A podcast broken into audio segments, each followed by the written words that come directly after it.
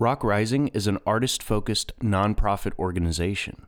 We rely on listeners like you to keep going. If you want to find out how you can support a show, an artist, or give to our 2021 organizational costs, please go to rockrising.org/donate. Thanks for listening. All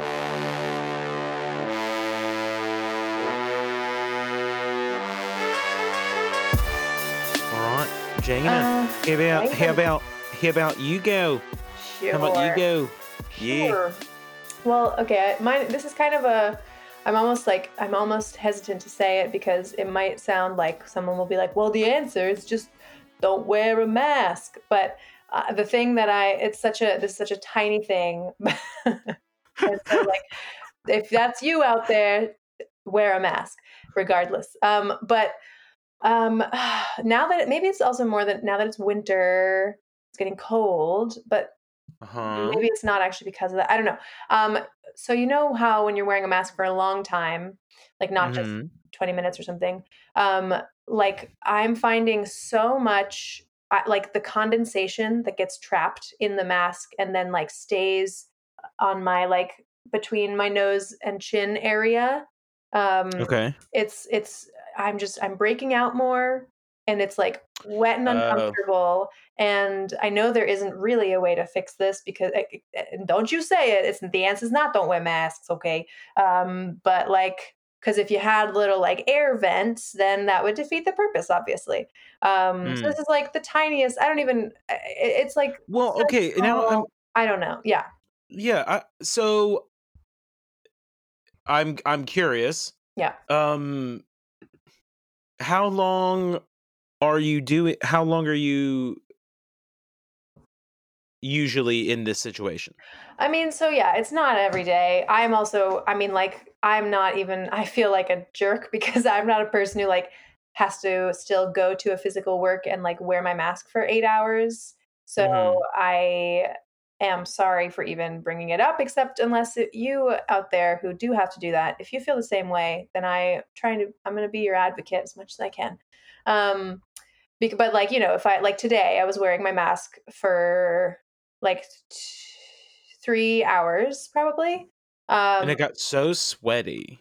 it just got it got sweaty, and could- because it's winter, my nose was kind of it was like my nose was starting to run a little. You were like sneezing into it. I wasn't sneezing. It was just like you know when it's cold and your nose runs. I was outside, Mm, and so like then my snot was kind of dripping down, and it had to stay in there because what you know I didn't know. I guess I, I always do feel weird about that, like mask, the little the little wet line you can get below your nose. Yeah. Yep. Yeah. You yeah, know, Yeah. Yeah. Oh, I do. I always feel a little weird about that. I feel like I think is also like any sign that you have coughed or sneezed or nose run or anything. It's like I I mm, I I might I don't. You don't know that I have COVID just because I have a runny nose uh, in the right, winter. right. Like Chill, it's not chill, that big deal. Yeah. Yeah. But also thank Yeah. you for taking it seriously. But yeah. Mm, mm, mm. Mm, Um. So so you want to get rid of maskne or you want to get rid of It's uh honestly the feeling. the excess moisture? Yeah, it's the excess moisture. Like maybe if I had a still suit mask, then it could trap that uh, and Nice, turn it. Thank you. Right? Like that's actually what we should invent. Is yeah, well, not even invent. You know, Frank Herbert invented them, I guess. Kinda. Just like get. Well, he didn't invent it. I mean, he he, Well, he sure, sure, sure. He, at best came up with he, he uh, some interpreted, adapted. some remarks about it. Sure. Right. So we don't actually know how to make one, but um, Right. yeah, it would be cool if it, yeah, if it's like there's a way to get that moisture out of there without releasing any, Mm. uh, you know, of my any germs or any anything like that. Okay, so you know what I do? What do you do? Tell me. Well, I, it's not even what do I do. Have you seen my mask? Yeah. Oh yeah. mm-hmm. Yeah. I and there is a world in which it is really terribly ineffective. hmm Um and I'm sure that that's likely. Um but having it so that when I'm in like close contact or if I'm going into somewhere like a store hmm where I can just whip the bottom strap on so that Mhm. it hugs my face tightly and then when I'm walking around leave the bottom. I can Yeah. Right. For for the folks at home, I have a mask that the way that I've made it is that it fits over my head. You know, I pull it down over my head like you might say like if you were putting on a visor and you just kept pulling it down. Um and then the bottom is open and then it but it's got this like toggle closure on the bottom so then I just whip it back beh- beh- uh, behind my neck and then it's like tight to my face. And it's like hangs down, tight to my face. Uh yeah, I mean I I think that like Yeah. that way the you're not having I still get the little nosies, but it doesn't hug my it's not Yeah. like sticking super close to my face all the time. Sure, sure, sure. Yeah, it's yeah. I just don't have a mask that is like that. Um, but you know, that's on me. I I can make another one Mm, like that. right. You could Um, get also just like better skin. That's really Like if your skin can't take it, great point. survival of the fittest. Could Yeah. you just Yeah, let's. Uh, Just I would like to get rid of my inferior skin this week. Yep. please, Great. please and thank you. And I don't need to Right. replace with anything. Just I'll just be me, but with no skin. Right. So picture You that be, you be you be the horizontal two face. exactly.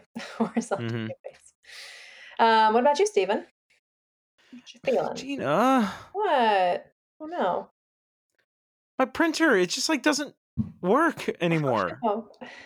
I don't. It every time I try to print, it just says waiting for the printer to become available, Oh jeez. but there's nothing. Have you made an appointment? What? Because it maybe it's because it's not available. Ah, was I'm lot. holding for applause. Thank you. but yeah um yeah I, I don't i've like i've deleted and and re-downloaded the drivers i've you know i've turned it off and turned it on turned my computer off and turned it back Mm, on uh i've switched cables i've done it everything You've done everything, yeah. Is it an old printer? well i mean it is but i feel like it's old in the sense that a bike can be old like Mm. it's Yeah, it should last. Yeah, it, it's it's not a Wi-Fi printer. It's a hardline printer. So like, there just doesn't seem to me to be any reason that it can't like accept the the signals. You know, and and I used it. I I've been using it rel with like pr- pretty continually. Hmm. Um, you know, I think the last time I might have used it was in like mid October hmm but like yeah I, I need it to work You do. That's for the folks at home it's november so that was like a month ago i should have said a month ago i shouldn't have cemented this in time. Oh dear. It's okay. I do it. what a goober every- I'm really sorry about i that. am Do you want to get rid of your printer? You want the printer to uh, just? I just want the printer to work. I don't want. I don't want new things. I don't want new. Yeah. I, Oh, I, uh, there's enough. There's enough new things in the world. You know what I mean? yeah. I to want new like yeah. I just want it to work. I want to get rid of it not working. I want to get rid of I don't even I I don't think this is a planned obsolescence thing. Hmm. I but I I just I I just don't know. I don't know and I want to I want to know. hmm Uh I want to get rid of the need to know and I want to get rid of the problem. Yeah. Hey, I Yeah. I hear you. That sounds. I'm on board with that. I wish I could help you, I wish that too. but I I just I hope wish it. that too. Yeah. Well, shall we? Welcome to Should We Keep This, the cultural review podcast that isn't going to work in the lyrics of hit songs this year, this time. Oh, really? We're going to look back over the past 50 years of Behind These Hazel Eyes film, music, television, challenging your, don't ya, nostalgia to get at the candy shop. Question Should we keep this? Boulevard of Broken Dreams. I'm Stephen Golddigger Moskus. Ooh, I'm Gina One Two Step Stevenson. I just looked at the thing right now. I don't know if you referenced that one already. Hey, and since you've been gone, it's 2005. We're talking about Crash and American Idol. We sure are. We sure are. What a year. Let me Um, love you. Thank you. um, that one you just snuck back. That was very uh, smooth. Um, so I don't have a better way of saying this. Maybe you can help me say this. The, the, what Uh-huh. the year is of, but Holler me- back, girl. Okay, I'll holler back at you right now with the rest of my sentence. Great. Um, the year. Okay, so this is the year of. Yeah, there's such a better way to say this, and I don't know what it is. Of like, okay, of cell phones are now pretty ubiquitous, and we're really proud of them.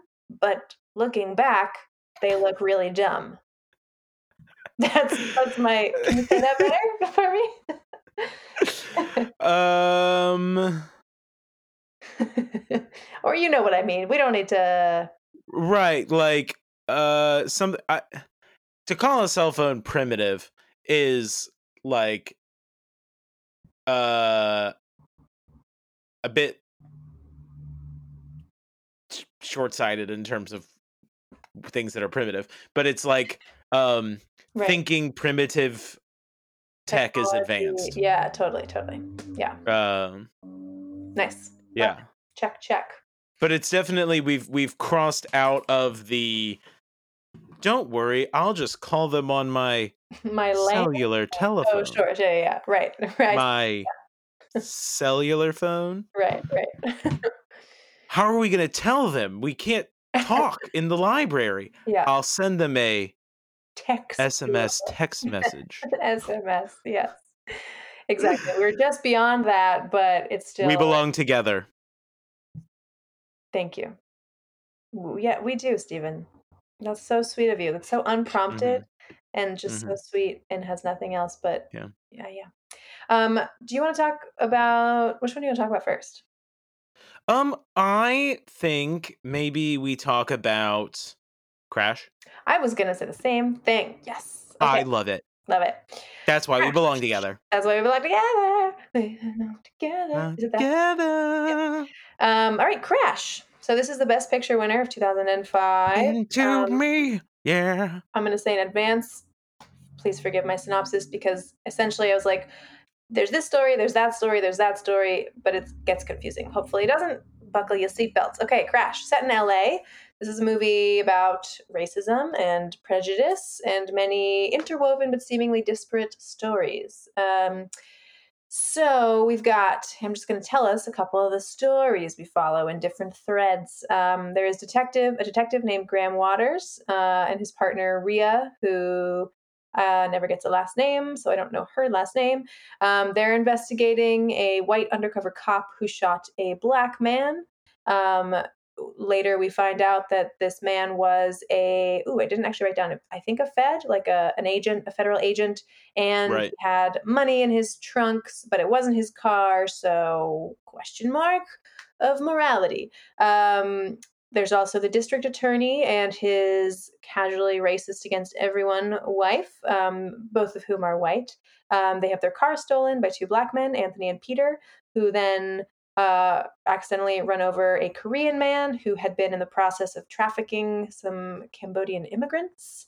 Um, we also have Farhad, a Persian shopkeeper, and his daughter, um, who Farhad wants to buy a gun um, to protect the family. Um, uh, the daughter buys blanks for the gun, which her father does not know at the time. Um, Farhad hires a Does she know? she know well yeah she i mean she yeah it seems like she knows she was like intentionally like i'll get the ones in the red box and he was like do you know what those are and she's like can i have them which i think she knows i mean they say blanks right on the box so she knows what a blank Y- Yeah, but when she was asking, he was like, "What kind of bullets do you want?" right And then she was like, "Ones that fit." And he goes, "Well, I got these, I get these, I get these, I get Yeah. these, I got these." And she goes, eh, "Just give me the red ones." right right well You know what then, I those mean, are, like, honey? i feel like because she doesn't want her dad to have a gun so it seems intentional to me but then it does seem kind of weird because she sometimes she's like wait where's the gun? And it's like whew the gun is still here. So i honestly don't know. Um i had assumed that she knew that they were blanks but i guess it's a question. Um anyway so farhad hires a latino lack, locksmith lacksmith named daniel to fix the lock on their shop door but when he but Daniel realizes that the door is actually broken, not the lock, tells Farhad that. Farhad yells at him, calls thinks that he's trying to cheat him. Uh, Daniel leaves, and then later the shop gets totally vandalized and destroyed. There's racial slurs uh, written graffiti on the wall, um, and it's implied that Daniel was a part of this, um, but we don't really know. Um, no, he's a, he's not a part of it. No. No. Well, we don't ever know who did it. I mean, they don't know. They don't know who did it, but because he didn't right pay for the the door, door, right, or the well, he didn't pay for the lock, then he assumes that Michael Pena did it. Mm-hmm. So he goes yeah. to do what you're about to say. But I, I well, that's what I. Pretty sure the movie is the movie is eh, right. We don't. We have no idea. I guess probably he didn't. The Farhad thinks that he did. Um, I, I don't know. Uh, people, people, people be making assumptions. That's, well, that, exactly, that's and kind of a theme of the movie. People and it's hard to tell because the movie has people pushing against assumptions and then fulfilling that, or pushing against you know stereotypical assumptions yes. and then fulfilling them. And so it's hard to say what I yeah, what the movie is uh if this is a, a similar moment of that or not. Um mm. But yes, and so then later Farhad, uh, you know, tracks down Daniel with the gun, confronts him, accidentally shoots Daniel's daughter, but again, it was a blank, so she's okay. They think it was sort of a miracle. Um, there's also a TV director named Cameron and his wife Christine. Both of them are black. They get pulled over by a white cop. Um, named something Ryan and his younger, newer on the force partner, Hanson. Ryan uh, has pulled them over for pretty much no reason. There was some fellatio while driving. Ryan molests Christine while under the pretense of checking her for weapons right in front of her husband with him watching. Basically, gets the husband to apologize. Uh, Christine and Cameron have a big argument about this moment. Um, the next day or soon after, Christine gets in a car accident and Ryan saves her life. Um, Cameron, who is uh, full of pent up frustration and anger, also on his own TV set, um, essentially a white person on the crew, it, it talks to him about how this one character what isn't speaking speaking like a black person and so that makes him mad obviously. Anyway so cameron um, gets he sort of he, i also couldn't tell with this movie if he was kind of waiting to okay well, whatever. He his car gets stolen as well by anthony and peter who uh, who try to steal the car are surprised that it is not a white person driving the car aren't sure if they want to steal the car anymore. There's a cop chase because cameron is uh, just like get out of the car. Um, the cops almost essentially almost seemed that they're about to shoot Cameron, but Hanson is also there, and so he gets him to stand down. Um, and yeah, uh, then later Hanson picks up Peter, who's hitchhiking, ends up shooting Peter, even though we thought we're like, oh, but Hanson is the one good right. guy. I think you left that part out. Which part? Uh, that Hanson tries to get reassigned because he calls Ryan. He yeah. compl- he makes a formal complaint about uh, Ryan's like mm-hmm. assaulting this woman and right. behaving racistly. His commander is black and gives him all kinds of shit for complaining about racism, and yeah. then uh, says that he has to if he wants a new partner, he has to say that it's his fault that he has excessive flatulence. Right. And so you see that like he's bearing the big he's like getting all kinds of shit because he is right. wanting to be a good cop. Right. Thank you. Yes, that is yeah. Um yes. so he ends up shooting Peter um for, you know, he, he thinks Peter is reaching for a weapon because of his own assumptions. Peter was not reaching for a weapon.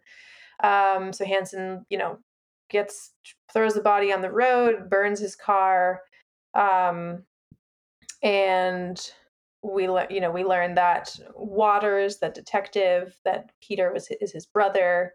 Um, the Anthony he finds the Cambodian immigrants, sets them free in Chinatown. The DA's wife, the racist woman, realizes that her only real friend is her housekeeper, who she treats like shit. And you know, the, that's basically the movie.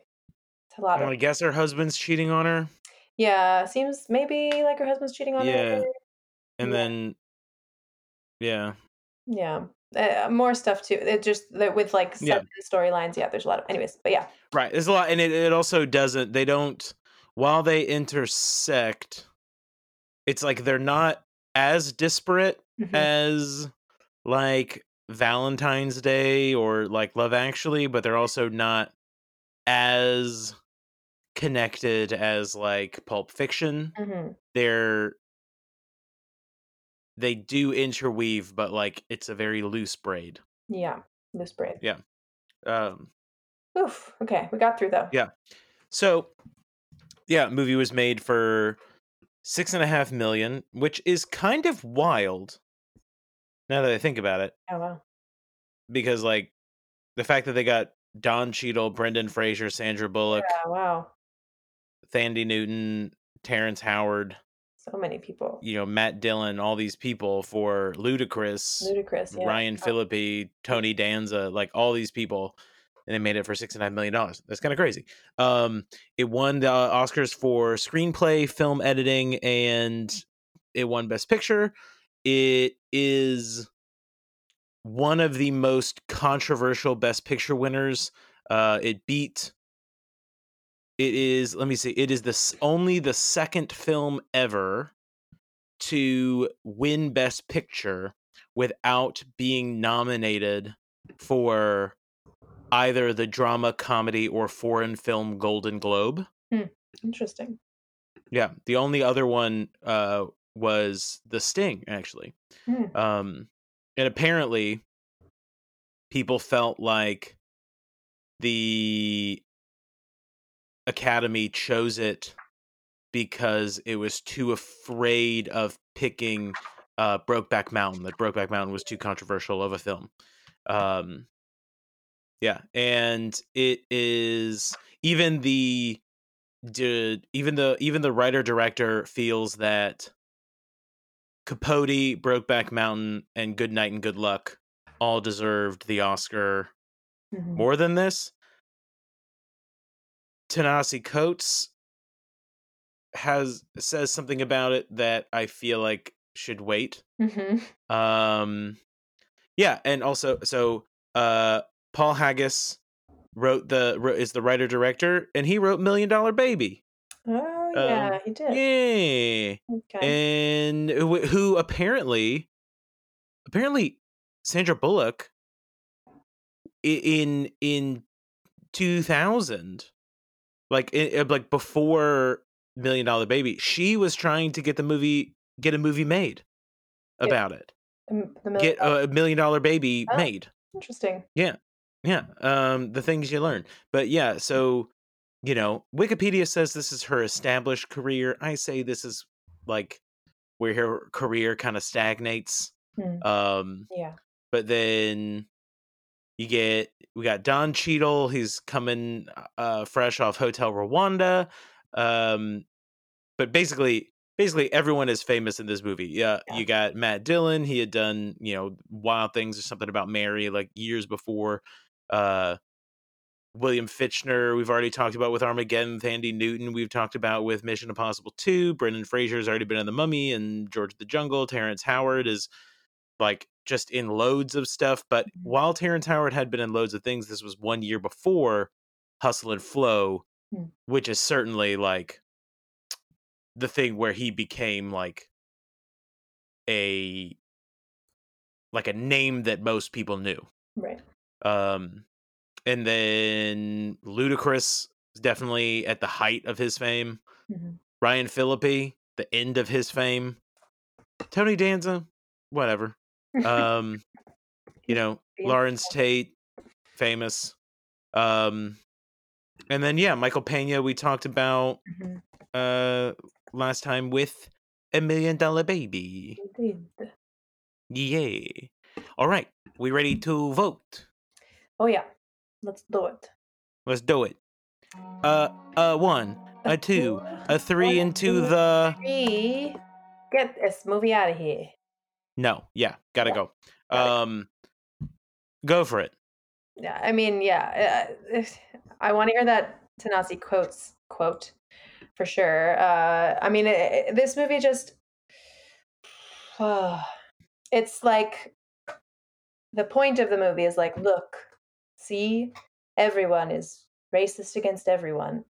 Um, but like, really, I mean, it's just it's like everyone's racist against everyone, and we're all full of contradictions, aren't we? And like, and we are all our stereotypes or something. So like, it just is a movie where so it has just has so many, um, so many people of color like f- fulfill pushing against and then fulfilling stereotypes, uh, like I said before, and like the only people who get a sort of like, but this is kind of behind a peek behind the curtain of like why they are so racist or something uh, or slash ha- the people who have redemptive seemingly like semi-redemptive moments or something are just are the white characters um and and like so the movie just i think is like a totally uh it's just it just feels like it's a movie that's like written by a white person who is like see i'm i know thing i'm but like it's an excuse for like a white person to like write racist things because the point of the movie is shining a harsh light at racism or something. Um, right. And like racism is so overt in the movie that it also feels like in that way where it's like it's like you can so you're like yes that's what racism is. I don't do that in my regular life, so I am probably good. Honestly, the one thing I think was uh, good or like I don't even know helpful or something surprising was the uh, Hanson character's arc because like you know it does the the really the nice thing of being like oh we think he's a good guy um, but in the end it's like his own you know his we all have implicit bias you know what i mean uh, it's not i actually didn't like his art but not because of him it, yeah i'm sorry keep no, going no no it's okay i'm like it's it's not that it's um yeah it's it's still like it didn't make sense to me that he did that in the end just in terms of like the fact that he like opened his door for a hitchhiker and two seconds later was you know but like i thought that was the one time where racism was a little more complex than just being like so overtly obvious um in a mm. way that like we as as white people watching honestly i feel like this movie was for white people to watch and to think like oh yes this is so complicated and to be like well i'm not that you know? Like i don't i don't call people that so you know yeah. what i mean? Like it felt kind of like yeah like that to mm, me. but also building off what you said a combination of well i'm not that and also you know but they're like that too Right, exactly, exactly. Yeah, and I'm like the only and because the movie is showing so it's the point is like everyone, look at everyone is racist again like that there are only like it's such a disproportionate amount of white racism that it feels really troubling too because like well all of this okay, whatever like you're saying something but really the problem is is white supremacy. You know, like that's where so much of this is really stemming from and we only really have like a couple like proportionally, you know, there's right. two white characters who are racist essentially. Um, and like three, you know. Uh mm-hmm. so, so it just feels like yeah, it just feels like disproportionate in in like blame, you know, like uh when right. when really like yeah, and not that I want to see a I don't want a version of this where it's like nine white characters all calling people racial slurs like that is not a movie i want to see either you know it, you know, I I couldn't help but feel like this movie wanted to be the new do the right thing. Yeah, totally. Because like cuz in do the right thing, you have that. You have the you have, you know, the the black characters being like racist toward the Asian shop owner. You have the shop owner being racist toward the other black people. You have the you know them loving Sal's. You have Sal being like really accepting and sort of philanthropic, and then you have him also like shouting racial slurs and like right. It, it's it's like okay, well, I could see where somebody who has seen it but doesn't know what the fuck they're talking about mm-hmm. sees all these different puzzle pieces and is like, okay, yeah, I put them together like this.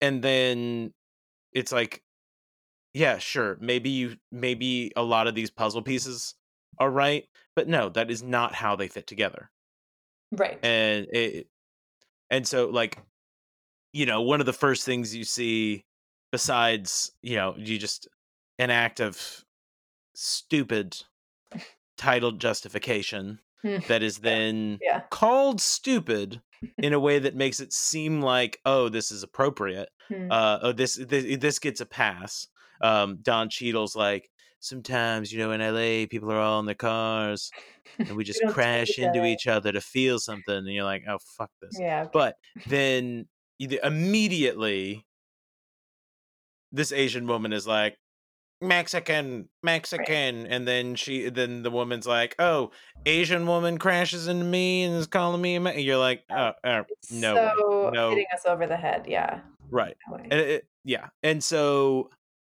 and then the other thing for me was one of the most unbelievable things for me was the Thandie Newton Terrence Howard the police stop Mm.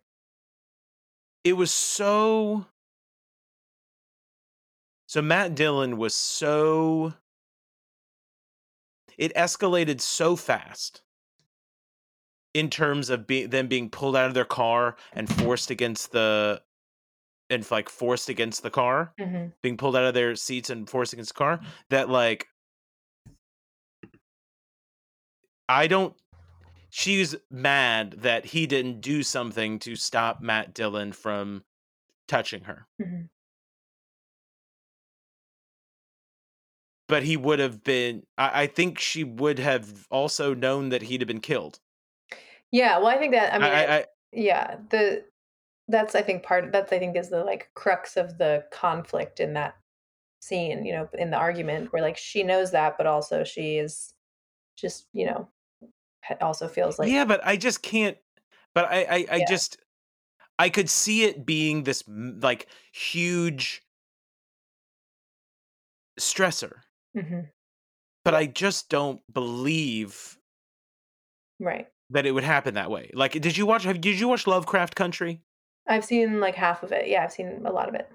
Okay, so you you know where he they're like in the they're trying to get out of the county and they need to make a U turn and the cop is like Yeah. telling him how he needs to ask to make a U turn. Yeah. hmm I feel like Yeah. that it was all very similar. He did it, and it was just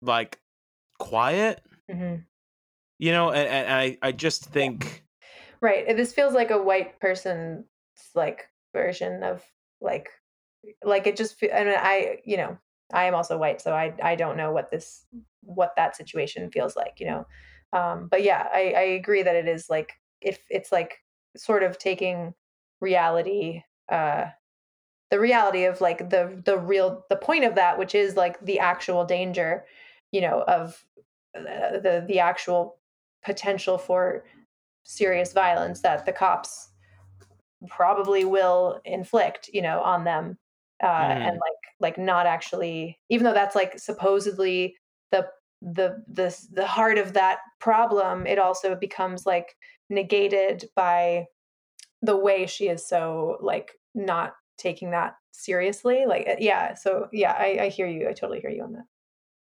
I did, I did like, um, when Ludacris tries to steal Terrence Howard's car, and then they get chased, and then he gets out of the car, uh, and, and is sort of, um, talking back to the police. I thought that like the acting in that part Mhm, up through when he drops Ludacris off, gives him back the gun, mhm. and was like, "You embarrass me. yeah You embarrass yourself." Like I thought mhm, that whole sequence Yeah. was was great, and I also thought that the storytelling was pretty good of when you find out that uh Larenz Tate was Don Cheadle's brother. mm, mhm. you know, because it's just there's Ludacris has a friend and Don Cheadle has a brother. Right. but then it's not until when when after Ryan Phillippe's killed him, the and he and Don Cheadle comes to investigate and he sees his, the body, you're like, Mm, you don't he you don't you know at that point that it's his brother. Yeah. Um and that he's like compromised another investigation to get his brother his brother's like arrest record fixed and all kinds of Yeah. things and yeah. although I got to say I did not buy for a second that the mom hmm would disparage Don Cheadle and say that it's his fault that that Larenz is dead Mm-hmm. and like blame him and and you know I just I don't think it would happen yeah. because yeah there's I mean there's just no way that he wouldn't be a major figure of of respect for the family hmm and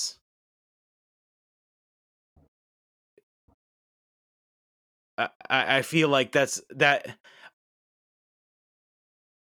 I, it's probably a very white thing too where it's like it's not a white yeah it's probably a very white thing too where like you can have somebody who tries really hard does a lot and then feels like their sibling is a screw up but gets um but gets like more love or more cherished. Hmm hmm you know and i'm not saying that that doesn't exist in other communities but like it just doesn't strike me it just didn't strike me as realistic you know? I mean look at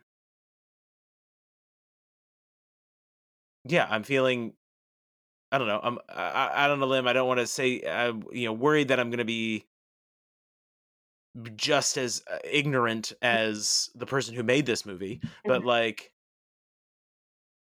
i just don't think that there's any way that a parent would hate Yeah. their child yeah. like, yeah. i- i- i- i- if their child was this like major figure in law enforcement in a one of the like three biggest cities in America the like you wouldn't I mean, hate don't him and think he was fully shit and not your child Sure. I just I just don't. I mean, like, no, you wouldn't not love your other son, but you wouldn't cast out your successful th- this this person. You, I just don't buy it. I don't buy it. Yeah, I don't. I mean, I don't know. I, I, in the moment, in the heat of the moment, I could see blame and anger that is not really, you know, that needs to be directed somewhere. I also Mhm. don't know, you know, like if you don't trust law enforcement, uh, then like perhaps it is not a great uh, source of pride for your child to be like super high up in law enforcement. I, you know, and I don't know how she feels about law enforcement, honestly, because we don't really get much at all about her character. Um, but yeah, so I, I don't know. Um, Yeah, I don't know because he's also he's not like a beat cop either. no, no, right. but, um, you know, but also he also handles evidence with his bare hands. I'm like, what the fuck are we I doing? know. What- God, what is I know, this? dude? God, God damn it. Um, One of picks my, up the gun in the car yeah, with his bare hands. I know, I know. Yeah. And you're like, ah, this is the 2005. We know not to do that. Come on. yeah, Um, uh, OJ was 10 years ago. 10 LA, get your shit yeah. together. One of my least favorite moments, of which there were a lot, um, was with Sandra Bullock's character. So she's the wife of the DA, played by Brendan Fraser. And Mhm. you know, we've seen the whole movie. She's just like yelling out loud, like so loudly, her racism to the world. Um, and and then like you know she she accidentally like falls down the stairs and hurts herself, and nobody is able to, nobody helps her except for her housekeeper who she has been just a total dick to this whole time um and this the last moment she has in the movie is like when this woman maria you know comes in to like check on her or give her something she's like hugging maria and the camera is just on sandra bullock's face. We see the back of maria's head only. And sandra bullock is like you know what i realized? I just realized like you're my best friend or my only friend or something like that. She says something to maria. And then the scene just ends and we don't and i'm like this is so indicative to me of Mm. the errors of this movie because like the whole time she's just an asshole and i get the moment is trying to be like oh my god i'm looking at myself and realizing everyone in my life who i've filled my life with doesn't actually care about me and you are the only like real human or whatever but okay this woman we don't the camera does not even do the tiniest thing of showing the other side where we can see maria's face responding to that and see the back of sandra bullock's head because i'm like she doesn't feel the same way. Like she is not Right. she is not her best friend. Like she is mistreated by this woman constantly. She's also you know this is her job. Um and it's just like such a gross example of like you know a white person just being like oh you are a, you are like a saint. Like it's just the same of of like it's all about Sandra Bullock. It's all about her coming to realize maybe an error of her, an error of her way and it has actually nothing to do with this other person um, as a person as a character. I mean she gets no characterization throughout the movie at all um so i just like i hated that moment and i thought like cam like the the actual filming of it was just like such a perfect example of like the problem with this movie to me hmm um Right. It's somebody who, you know, to put it in 1989 terms, they really thought they were making do the right thing, and instead they made driving Miss Daisy.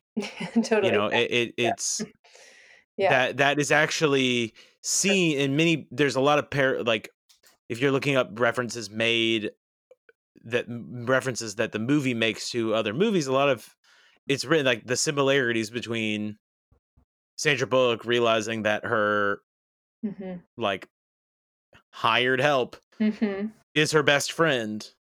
It's like, yeah, no, Yeah. that it doesn't work that way. You, like, no, Yeah. uh, it's just like just there's that exact scene in Driving Miss Daisy. hmm except even in Yeah, Daisy we don't see the just the back of Right, the person's head you know right. anyways Um, she only sees the back of his head, but we see it filmed from the front. Mhm. The other thing is, so the I said that I didn't like Ryan Phillippe's arc.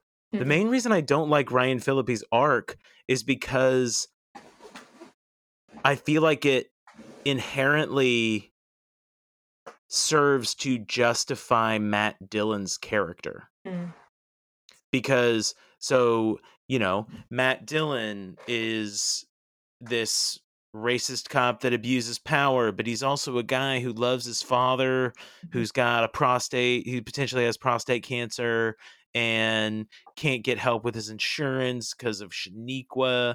Um, and after he, like, he's mad because he just got off the phone with the insurance, like, hasn't been able to get any approval for his his dad. So Mhm. because he sees this navigator that he quickly realizes is not Brendan Fraser's stolen navigator, decides to pull him over anyway because he's mad, and Hmm. then you know gropes her after he after Ryan Phillippe has himself reassigned. Matt Dillon confronts him and he's like, "You just wait. Mhm. You just wait till you've been here a little longer, and you'll come down off your high horse." Implication: You'll realize that I'm not really the bad guy. Mhm. And then he kills somebody, and you're like, oh yeah, Matt Dillon, Mm. not really the bad guy. You know, look, what what would you rather? Okay, would you rather a uh, a guy who's rough around the edges? Maybe he uh, gropes some women's vaginas, Yeah. but he doesn't kill anybody. Or do you want this guy who uh, talks a good talk, but Mhm. he'll uh, he'll shoot you dead and leave your body in the in the shrubs? You know, Interesting. Yeah. I mean, yeah, I it feels like Right. Yeah, I could see it saying that. I, I mean, and my impression was like, uh, it's that it. I wasn't thinking about Matt Dillon, maybe because like you know, it's not like he's been on the force much longer than the day before, and he's yes, he's seen. If anything, like part of it to me is like he's seen. It's not like he's seen something. Um, this is Ryan Phillippe's character. Like he's not seen something on the job that like uh, that is like confirming i don't know well i guess i'm just like what is this movie what is it telling us was his interpretation or his of like the way that um terrence howard like you know the the confrontation with the cops with terrence howard you know like what is it saying that he because i my impression of that was like ryan phillippe is like i know you were treated so horribly yesterday. You were treated right. purely in it like purely about racism don't do what you're going to do because of it like i understand i see that you are like you have nowhere to put this energy this emotion um, but if you if you like put it here and confirm what they you know do what they want you to do they'll be so happy to shoot you you know and i and so like to me to go from that experience to then like you know gut reaction two seconds into a conversation, like shooting someone, I don't know. It just like, I, I yeah, I'm not sure like what that has to do with like his experiences as a police officer versus his experience just as like someone with a white person with like implicit bias, you know. Um, that he doesn't even that he doesn't necessarily think that he has, you know, but his like reaction is still fear. Um, yeah. I mean, my two thoughts on that. My my uh, one i don't think uh, my three thoughts on that is one i don't think they're really separable sure. Um but then also uh two if he weren't a cop he wouldn't have had the gun to shoot him. Mm-hmm. um True. and then three his confidence that he could get away with leaving the body mm, yeah. God yeah. comes from being a police officer. Yeah and like you're not gonna like you're they're gonna notice what your car is burned. Like I don't know. Anyways. Right. That that I was like, dude, dude, this is where the story falls apart. The car that is registered in your name. Like, did you take the license plate? Right. Right. Like, it's registered in your name. Yeah. Were they just not gonna like? They're gonna be like, wait, why don't you have a car? You didn't right. report your car stolen. Right. Exactly. Yeah. why did you torch your car? Mm-hmm. What the fuck? I mean, questions, questions about. I guess like enough people get murdered in Los Angeles that mm-hmm. he could, it could just be considered a separate crime. Mm-hmm. But like, doesn't does not make sense. No, no, does not make sense at all. Doesn't. Um. Yeah, I mean, I was ready. So when Don Cheadle like finds the the saint mm-hmm. that like his brother's saint in the in the dirt because that's why that's why he is shot. The mm. um Ryan Phillippe thinks that the guy's laughing at him because he said that he likes country music and then he said that he wished he was a goalie though but so he th- so Ryan Phillippe thinks he's making fun of him but because he's gauged by his clothes that he's poor and that he was likely robbing somebody if he was coming from the part of town where he was coming from. Um, a, problem with the movie is that he would be correct in that assumption. Mm-hmm. Um, and then he was like, but we have seen also in the movie that he Larenz Tate does like country music, loves hockey, and wanted to be a goalie. Mm. And so when he sees the saint and he laughs at it, he's not laughing at him. He's laughing because whenever he and Ludacris steal a car, he likes to put the saint on the dash. Um, and so then he goes to show Ryan Phillippe's pulling it out, and Ryan Phillippe shoots him. So then I was ready for Don Cheadle to find something that linked him to Ryan Phillippe. Hmm. And then it would have to be this thing of like, does he investigate his brother? Does he do something? I don't know. I mean, yeah, something. I I don't. Yeah. Yeah. I mean, basically, Ta-Nehisi Coates called it uh, unthinking and, and the worst film of the decade. Mm. um, yeah, it, it's unthinking is It's a great way to put it. Is a great way to put. Yeah, it, it's just like uh, the the the way that it's crafted together. It doesn't have. It doesn't say anything about like systemic forces. Yeah, if you're a white person watching this, you come away with it being like, "Ooh, man, everybody's racist. What can you do?" Right, exactly. You know, yeah. uh, that white guy tried to be good, but then the black police officer, uh, he's the one that smacked him down. You know what I mean? Like, yeah. and do you see that Don Cheadle's family doesn't even like him? You know what I mean? Like they. They, they don't even like him, and he's the he's the good- he's the best one. You know what I mean? Like it, just, none of it. And I also think that uh Farhad shooting the kid, Mhm, shooting Michael Pena, you know, he's going to kill him, mhm, and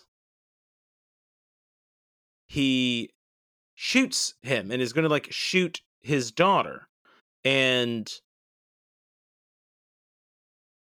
he's the everyone gets bested in the movie by someone else mhm. all right? Or they get smacked down and he's the only one that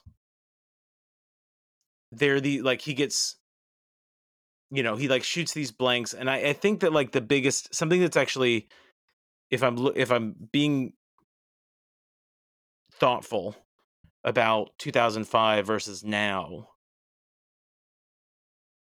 i think that the like predisposition to hate his character would be through the roof in 2005 Mhm. though it's less so in 2020 Mhm. um for the nature of him being um persian and believed to be arab Mhm. um but I, I just still felt like there was something weird about um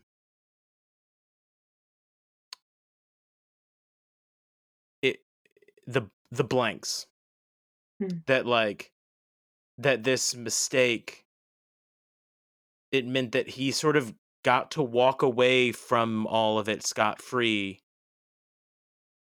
in a way that I, I just didn't like. I don't I don't think I have a I wish I had the better words I to put to it, but I just I- don't. It feels like a lot of the storylines, including that one, or a couple of them at least, a lot of them.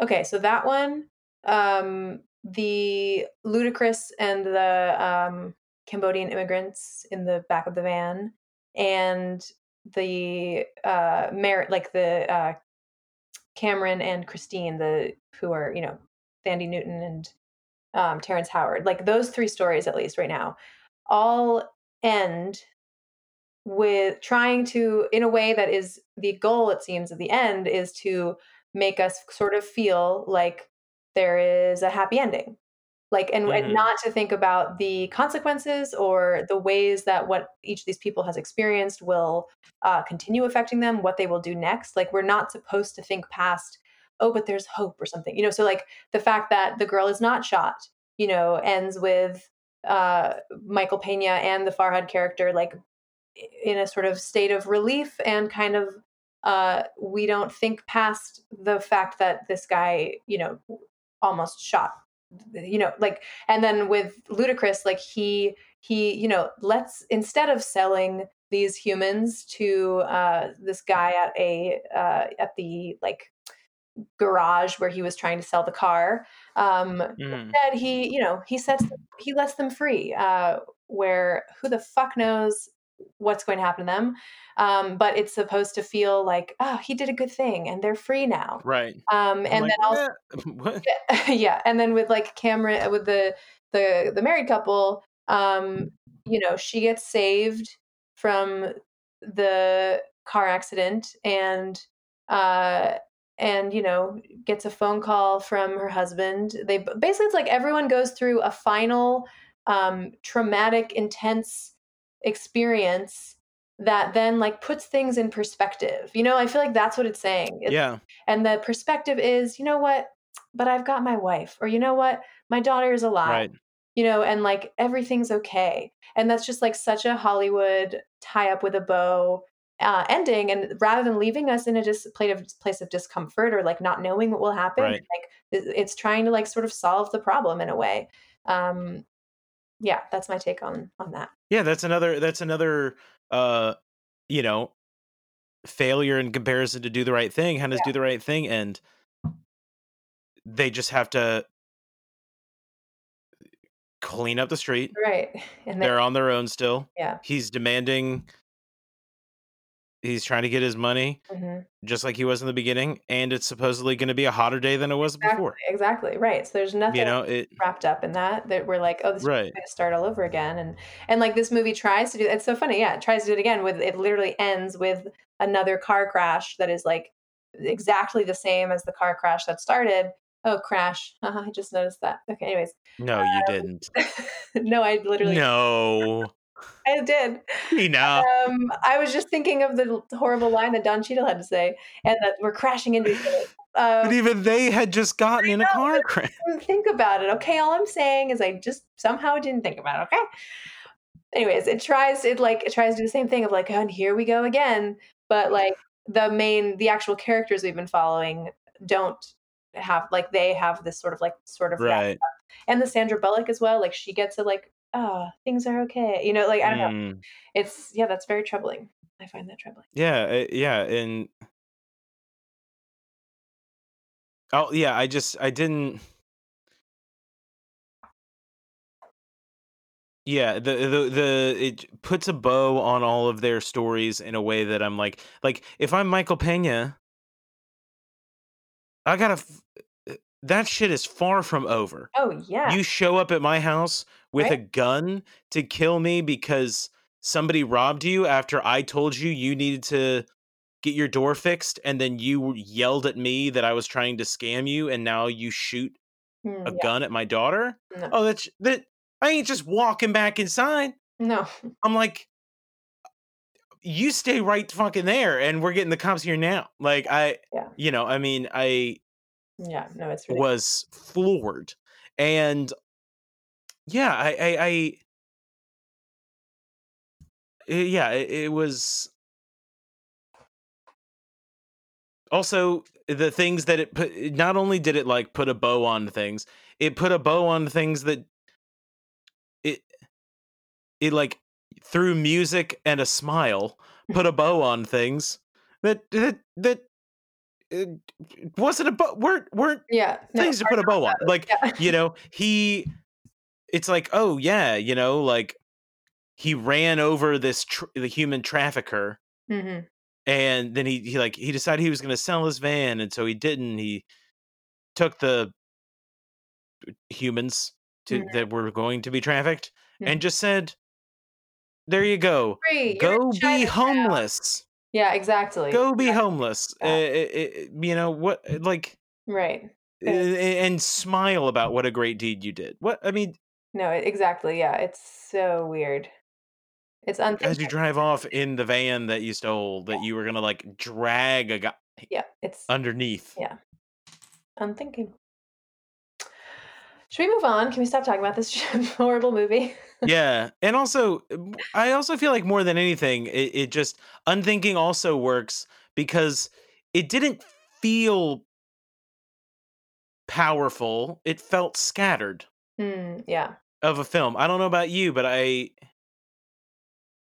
i didn't feel like i was drawn in i mean i felt like i wasn't on the edge of a seat really No. too Mm, much. no. I, I I felt like even though I knew, even though like the scene with Ryan Phillippe was tense, you also knew that the scene with Ryan Phillippe was coming for Mm, yeah. the whole movie. Totally. Um, A lot of it was very Yeah. predictable. Yep. All right, All right. Goodbye. It's good. on to the the top rated television show from this year to the for the next five years. American Idol. Um. I don't know the theme song. I don't either. Beetle, beetle, beetle. Ah, there was like a ah, something. Um, Eh, so it a you know, bum, bum, our first time doing TV where it's you know a reality TV, so that's interesting. Um, it's a singing. I mean, a you know competition. I mean, we did 60 minutes, but yeah, okay, okay. You know, news. Yeah, yeah. Um, I was gonna. You're right. I was going to say nonfiction, and then I was like, that's not the right word either. but No. um, this is an American singing competition television series. Um, that's Yes. that's what it is. You know. So uh, we watched the pilot, and we watched uh, Mm-hmm. from the 2005 season. Um, That's right. and uh, that's you know you, we know it's where people people supposedly from out of nowhere just absolutely anybody you can all audition and then in the end the audience votes for who's uh who's the next american idol. Um hmm Every year for the past 18 years, the winner has gone on to fame and fortune. indeed. Yeah it's still happening right? It's still on no Uh, no. a revival Ooh, It might be. I think it's been revived, but it did stop for a second. stopped yeah yeah okay anyways Yeah. um you want to talk about yeah what do you what do we say Yeah, about the medical Uh, it ran from 18. It ran for 18 seasons. The original hosts were uh Simon, Paula, and Randy. They um they were the like judges for the first roughly um eight seasons and then once once after 2010 as the show like stops being the number one show the Paula has left and then Simon leaves and then Randy leaves and now there's just all different judges. But the you know it, after for the first several first uh 10 seasons the winner got a record deal the runner up also got an album contract. After the 10th season the runner up just got a single only deal. Um Hmm. but but the 2005 season which this season is was the season with Carrie Underwood who is the most successful American Idol really ever. Yes, she is the most successful. Kelly Clarkson Mhm. is the second most successful. Um, but the main reason that she's the most successful, and I will editorialize even further on this, but she's a country singer. Mhm. Country music um is the only part of the like traditional music industry that still thrives Hmm. because generally speaking the fan base is older less tech savvy they're still buying albums Hmm. and things and so like like it's just a thing in the music industry that like country music is the only place that like artists make any money off of album sales and things like that. So a lot of the metrics that we use to define how successful people are Mm. are kind of built off of an older mode method of measuring success. interesting Uh yeah. But then um yeah, so this was the first show that allowed uh people to vote on who got to stay, you know, that that that they were culled by the judges at first, but then they um eventually it was turned over to America voting. Also they uh, finger taps, finger taps, finger taps. They it this created a whole slew of this created the demand for the asshole judge. Mm, You know, Simon Fuller being the the tough British guy who is gonna just tell people who can't sing that they're shit to their face, the sort of Schadenfreude of it. mhm. Um he made that a um archetypical character. I guess it's like it's not even that like he necessarily made it popular, but like if you saw a show and then there was a television and a a a, conte- a contest like show was there and there was somebody there would be somebody with a British accent being shitty. Hmm. Yeah. Do you understand what I mean? I do, Like I the, do. the character of the British guy going, "You're terrible. Suck." You're never gonna make it in this business. You, you know, it's just you suck. Do you have a lawyer? Sue Right. your your voice teacher." God, yeah. Um, they, and then it also laid the groundwork for future Fuller Creations, The X Factor, and uh, Blank's Got Talent. Um, start. Oh, this started with Britain. Mhm. All of these shows started in in Britain, and then they came to the U.S. And apparently, uh, so it's co- it's controversial. There's a couple controversial things about the show in terms of um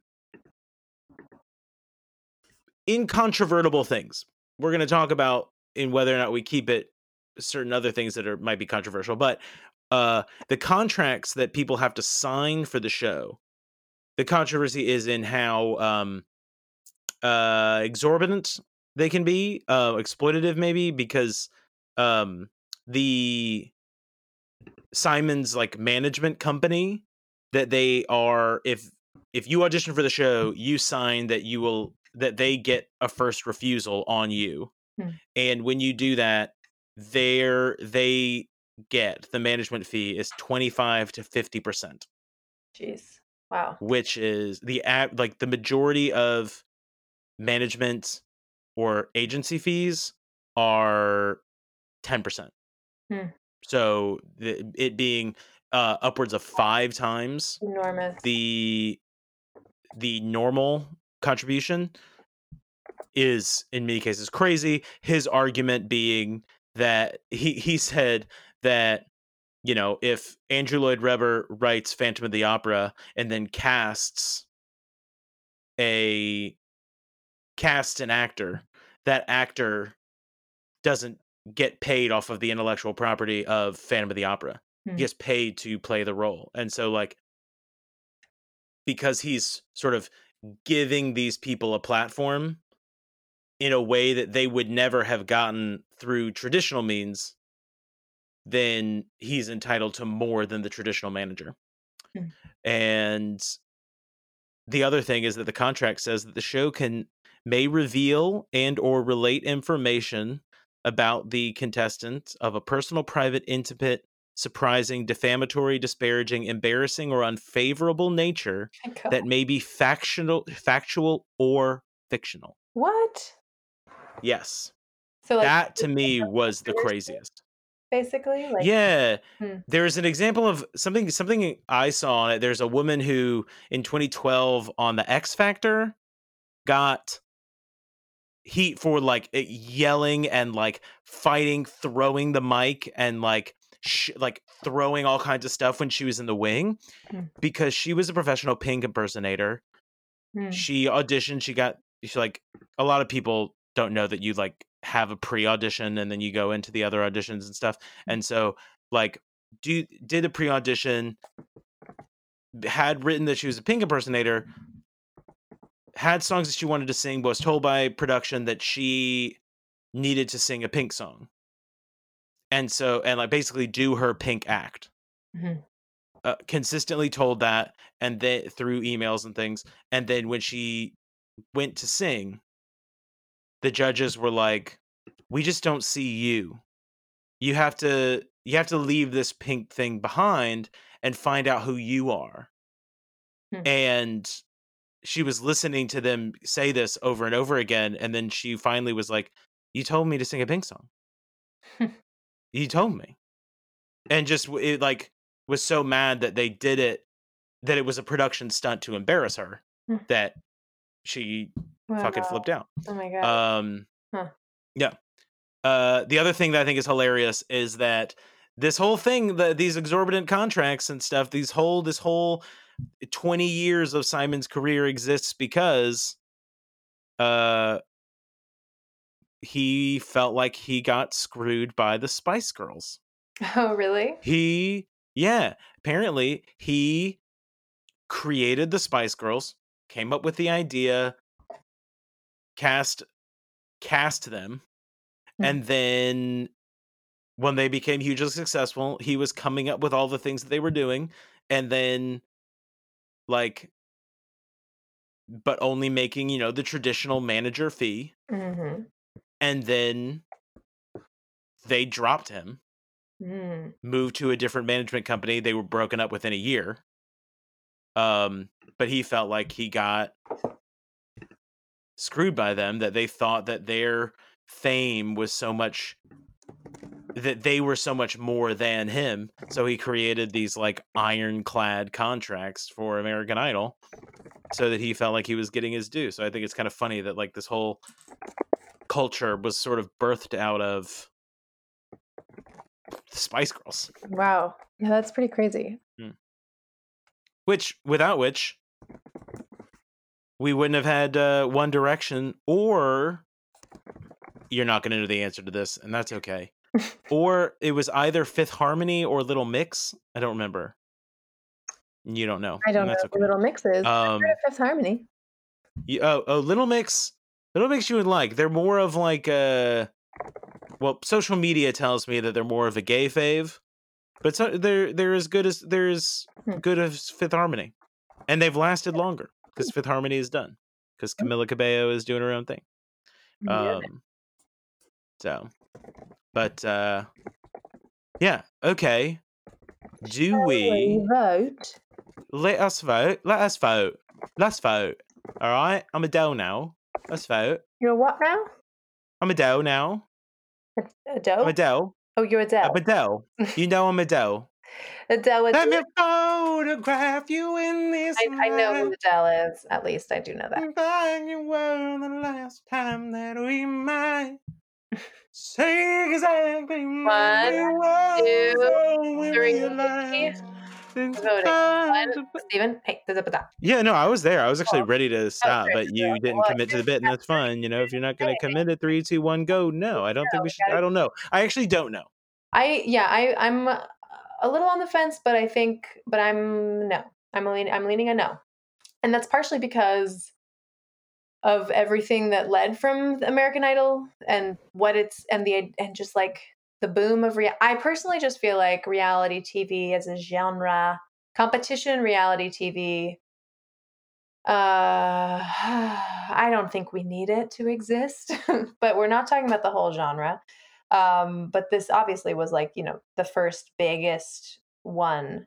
Um but basically like okay yeah i'm really on the fence because i think it is so interesting to really think about like the meanness the quote unquote meanness of like simon cowell and the judges being like uh like in the pilot i thought it was really cool actually to see them say like the point of part of the point of this in in the very first episode and then once the show gets going and the right the singers are good the point changes but like we are going to like really show you what the audition room is like and we're going to show you how hard it is to audition and we're going to be honest with people rather than telling people who shouldn't be doing this like or who people who won't not they shouldn't be doing this but who have no future in terms of a career in this industry like tell them to their face that they do not have a, a career in this industry so that hopefully they can find something else there's something really appealing to me about that uh just but I do. I think so, but I also and I. I think what I struggle with is not that it's the subsequent seasons mhm, in which it became clear that the demand for that was as high or higher than the winner. hmm, You Yeah. know, I think that as seen by the fact that like uh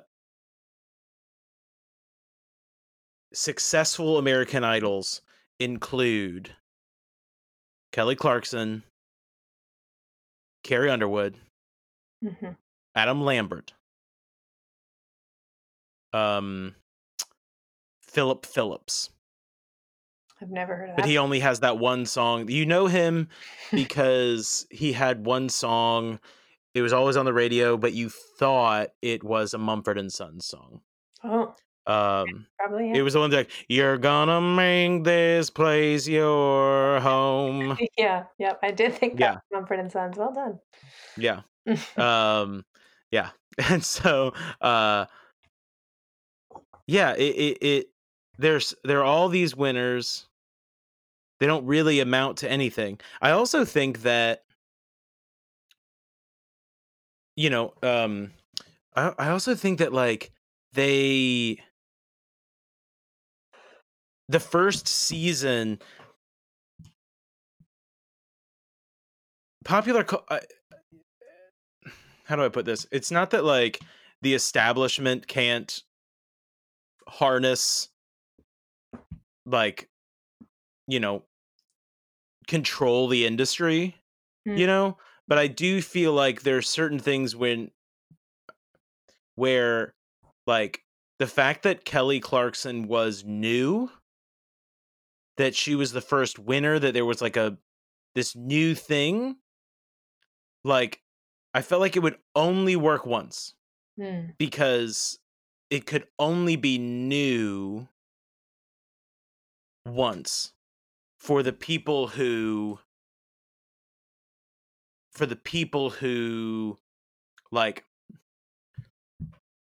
newness is kind of a part of the deal and when it comes to the music industry and like emerging talent in the music industry newness is a part of that deal Hmm.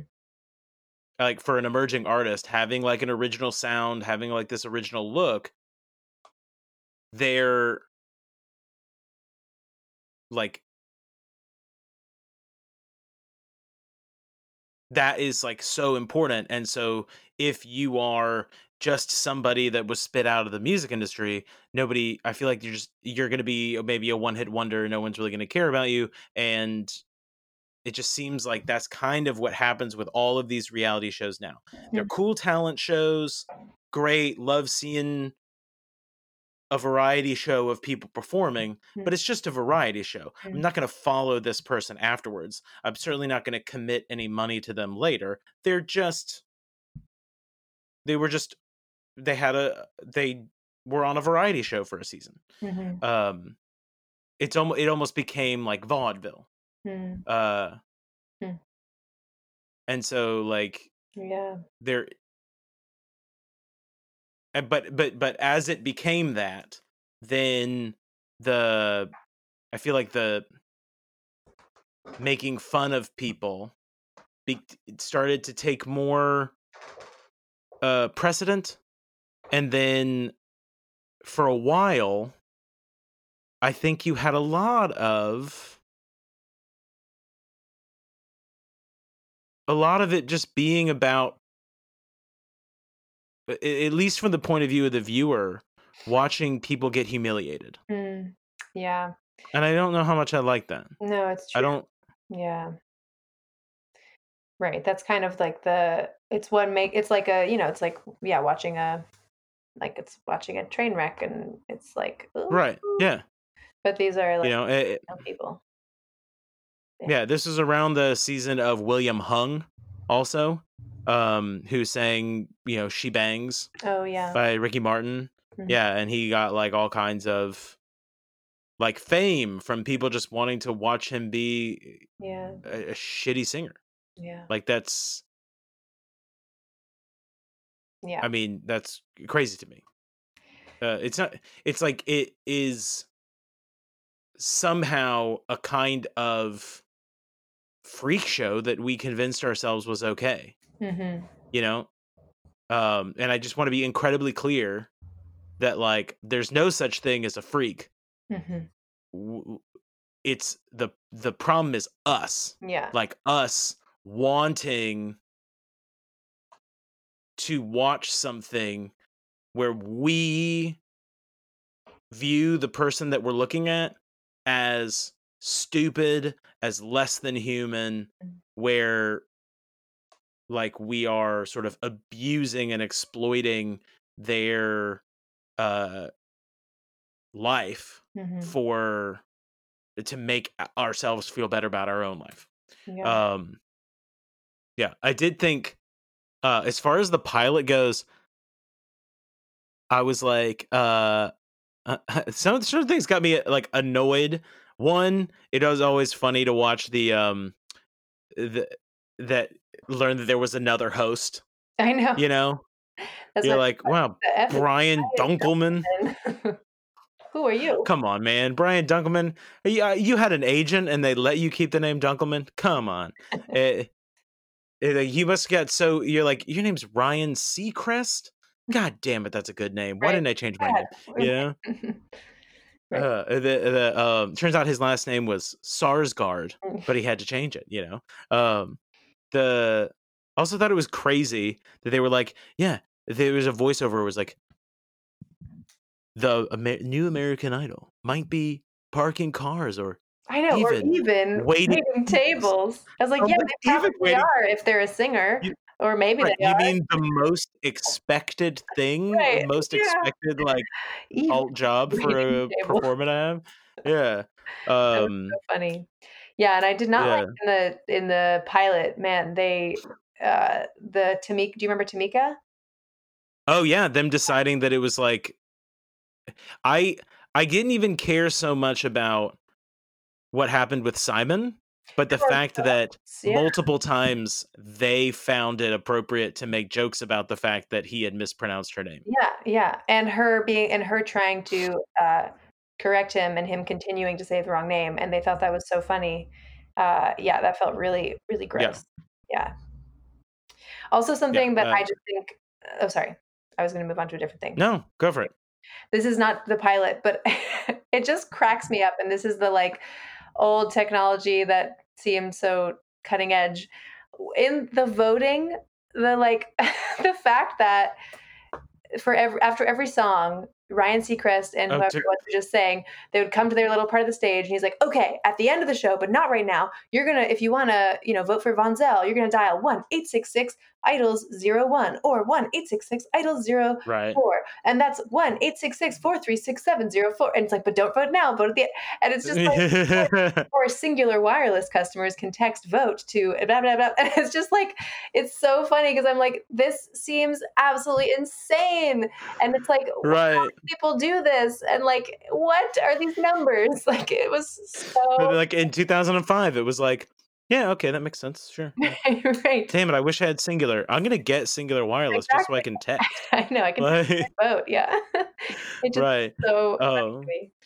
Yeah. I also thought like another moment where I was like, this is fucking racist as hell is when the two hosts were like fawning all over this fucking white woman like Ugh. asking her parents if they could if she would ever be allowed to marry someone in television and and all kinds of stuff and then they make the comment that like because they were so busy hitting on this woman which is gross Yeah. also there were these two like gorgeous black women who fucking destroyed their auditions Right. that they didn't pay any attention to Right. And the white woman did a bad job and didn't make it. Yeah. she was she sucked She sucked. Yeah. she was so shit she was Yeah, terrible exactly. Right. And that they even said, like, well, we were distracted by this awesome lady. Who knew there were these Right. ladies? Yeah. It's like, uh, yeah, that that really is bad. Yeah.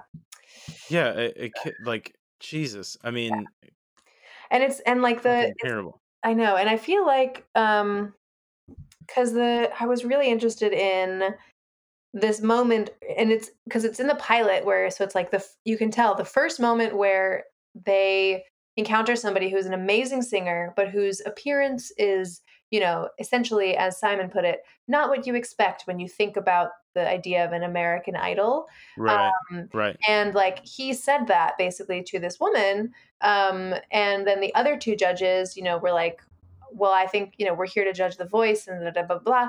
and then like later there was another moment where you know he kind of he also or simon was was like sort of saying something that seemed opposite from that initial thing where he was like you know to somebody who by the same metrics you know didn't fit this idea of like this basically you know essentially a tall Mhm. very skinny big boobed white woman uh, or or man i suppose you know but like uh this was all directed towards huh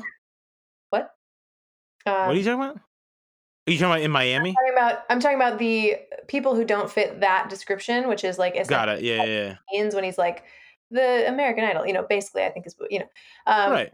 Yeah, or you know that like later he sort of said something where to someone who like didn't fit that description where he was like you probably didn't think you were going to advance but you're going to advance you know what i mean? And so it's like I, it's interesting to think about, but then I think the show doesn't like this. The voice, it's like I'm like, oh, this is a great reason why the voice exists, you know, um, because Mhm. like, you they still like, especially by the end when you get to see like who the people are when we're at the top three or something. It's like all people who do fit that description, you know, of like the class, like Yeah. you know and so it's it feels like the show too is really like you know it's still kind of it's per well perpetuating oh, i was like perpetrating what's the word perpetuating like the you know the the very uh god i'm losing all my words what do you Well, I guess like Yeah, uh, okay. I, I mean, I I think my question for you then is uh to go back to how you talked about them how they were talking about how they were pulling back the curtain Mhm. on the sort of audition process. Yeah. Do you agree or disagree that acknowledging that there is a type of look and body type that goes along with being like a pop icon Mhm.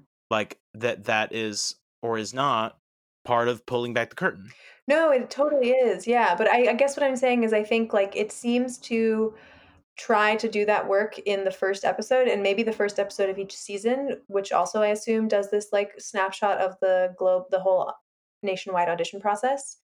But then it feels like, I mean, and uh, unfortunately, you know, I have not seen much American Idol then besides what we watched now.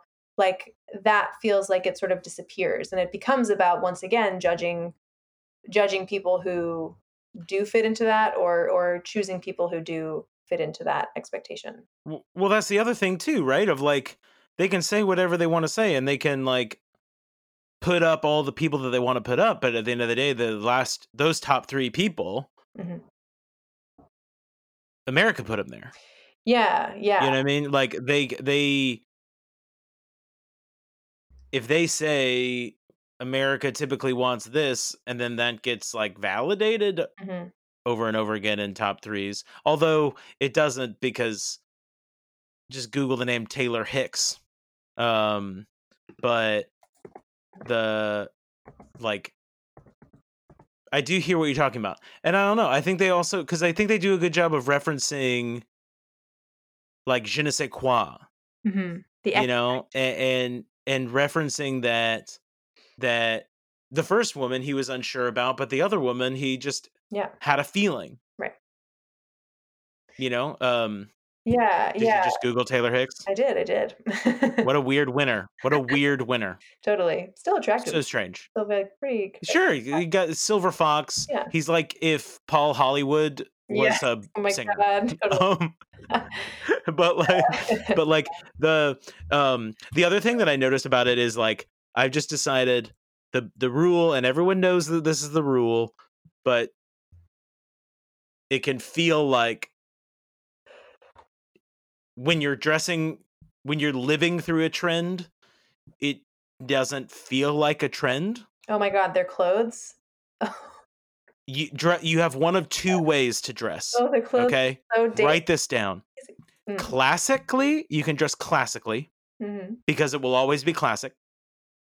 Or you can dress totally uniquely. Hmm. You know, like people don't look at, uh, uh, you know, an example, uh, not comparing anyone in the show to David Bowie, but like, you know, David Bowie didn't dress classically.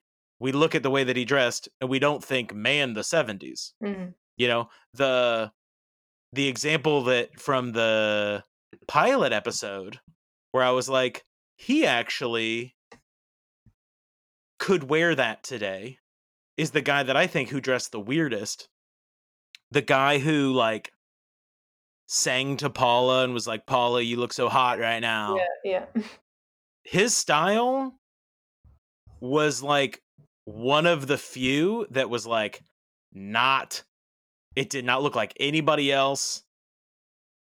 And like if a singer wore it today it would be normal. Hmm. he kind of reminded me of a singer named conan gray Hmm. um but like yeah it, it, it everyone else holy shit Hmm. what the hell was 2000 early 2000s fashion? Right? But like, God, it was so bad. mm, uh, I mean, who'd have thought if you were like, oh, just wear jeans and a t-shirt, Right. even jeans and a t-shirt, Looks like- so different. I know. Right. The, they're like the boot all Maxxinistas. Uh, yeah, exactly. It all looked, and I was like, especially by the time we're at, you know, the last three, the top three, to be the pop Right. idol of the U. Like they're going to be dressed by tons of wardrobe people who have all the clothes they could possibly choose from at their fingertips, and they just, yeah, they look like they stepped out of a TJ Maxx dressing room. And I, you know, I, I'm, I was a Maxxinista, I loved TJ Maxx, but, um, but wow, yeah, like it's so Yeah, th- funny how bad it looks. yeah, the it's just like, oh my god, you're wild. Yeah. So all so bad, and, and like, and you know everything they put on like Ryan Seacrest to look cool. I'm like this weird.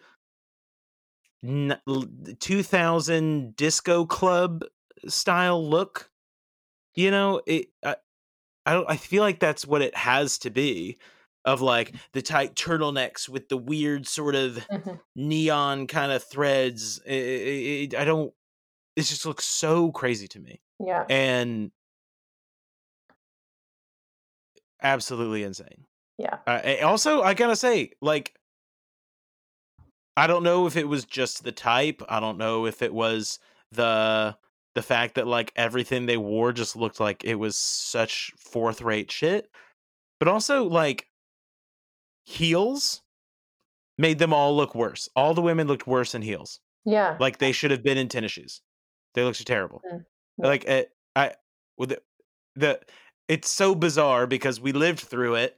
We didn't remember. We don't like remember that kind of fashion looking like absolute trash. hmm But I mean, everyone just looked like fucking trash. Yeah. like really what the hell? Everyone except Simon. Everyone except Tommy because he wore all black. Right. He dressed classic. He just wore black. Yep. He just wore black. Um. Yeah. Did you want to talk about like anything from the the the fifth season? I mean, I mean, I don't know if you found anything say, I- special about that. no, I was just thinking about you know um, what you were saying about how you know in the end the people choose the American Idol, and like I just I would be very interested. I wonder if any like sociologists have like written anything about this or studied this in some way, but like there is still and I don't I don't know I don't know what this is. I don't know if it has anything to do with race. I don't know if it's uh whatever it is. But like the okay, well that's so that's a separate thing. But thinking about like the way the way that the the even when you're voting, there's still an order that you see people in. There's still the judges responding to them.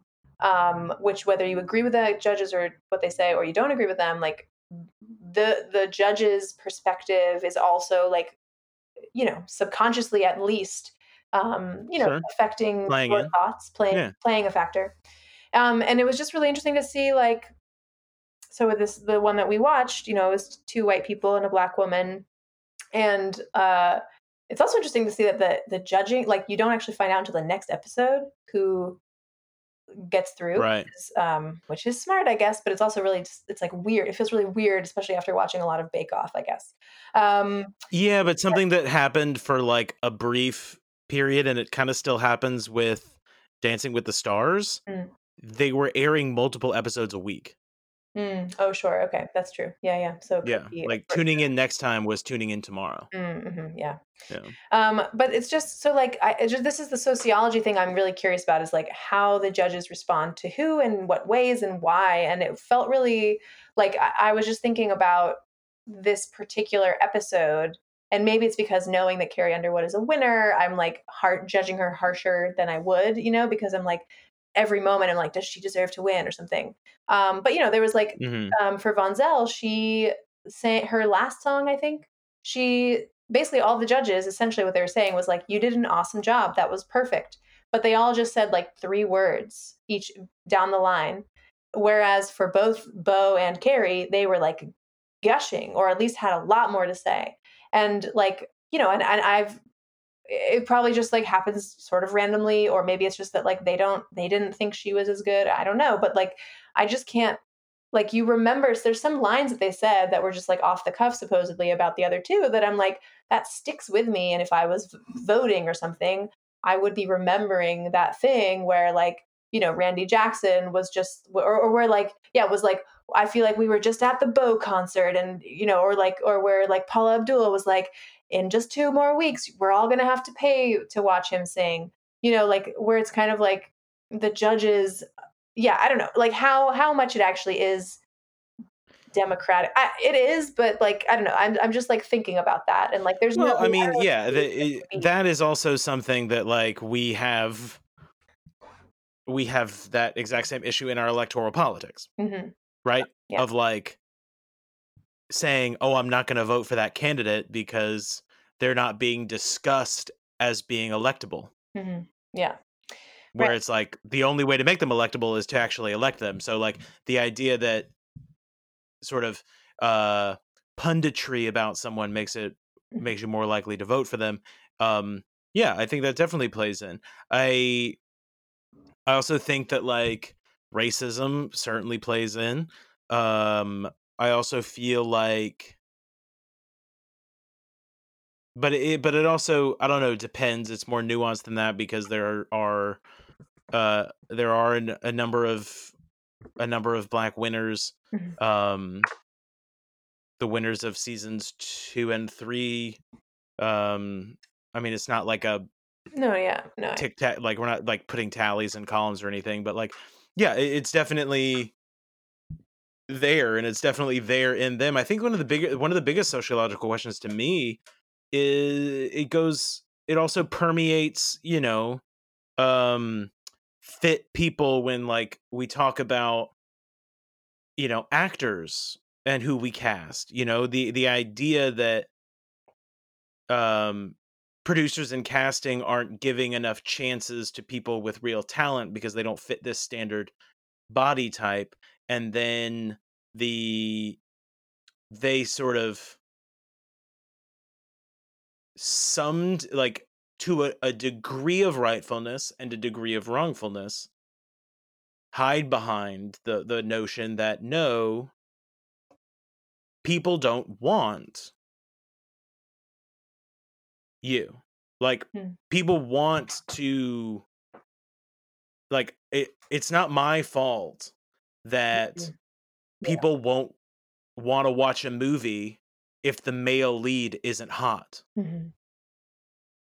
you know it, it's Like it's not thinking we have my fault that people want the the female lead love interest to be young Mhm. you know like it's not yeah they it there are things about that that get proven to be wrong that like that there are plenty of markets for things that just aren't being fed Mhm. but i also think that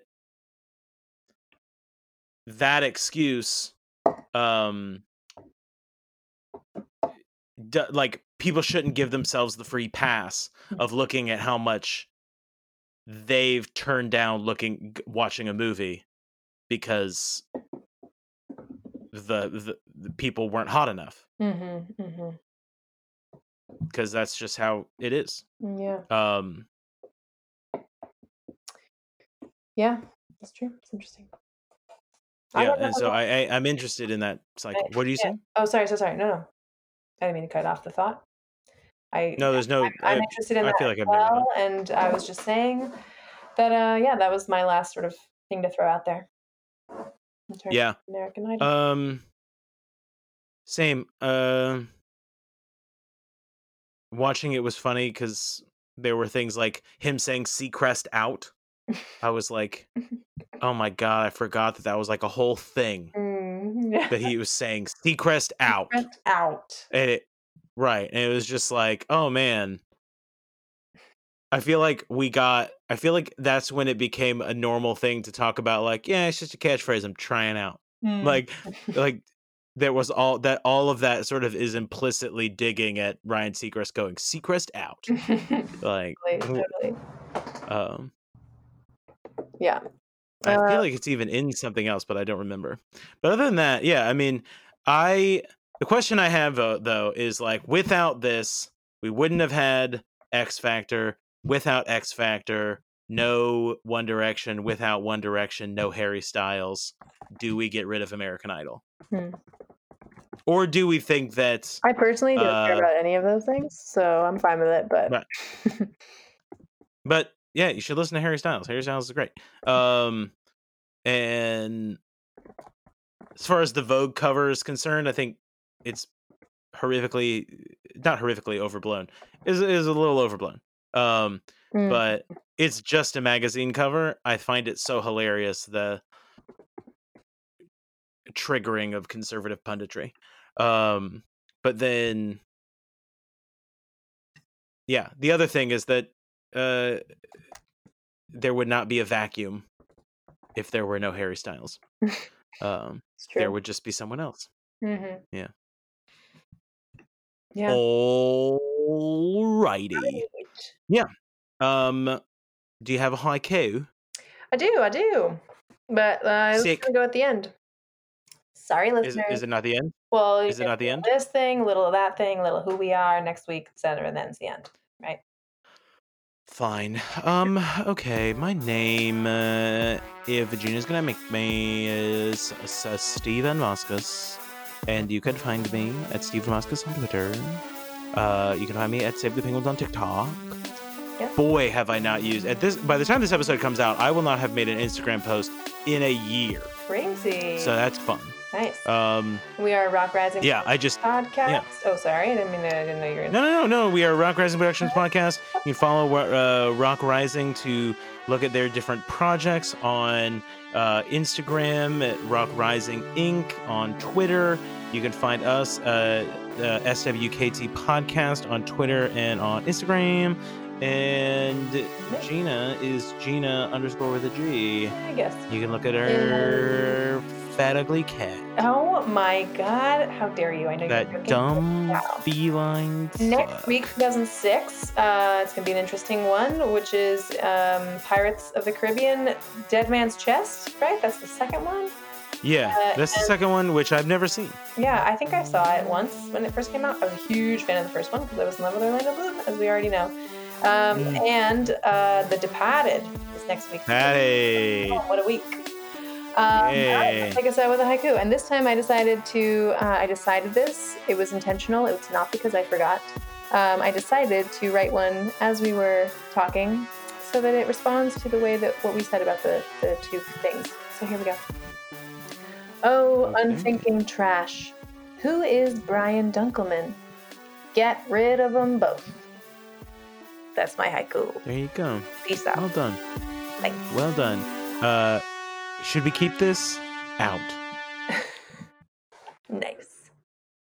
This podcast is produced by Rock Rising. Come follow us on Instagram, and if you want to hear more podcasts, visit rockrising.org. Thanks.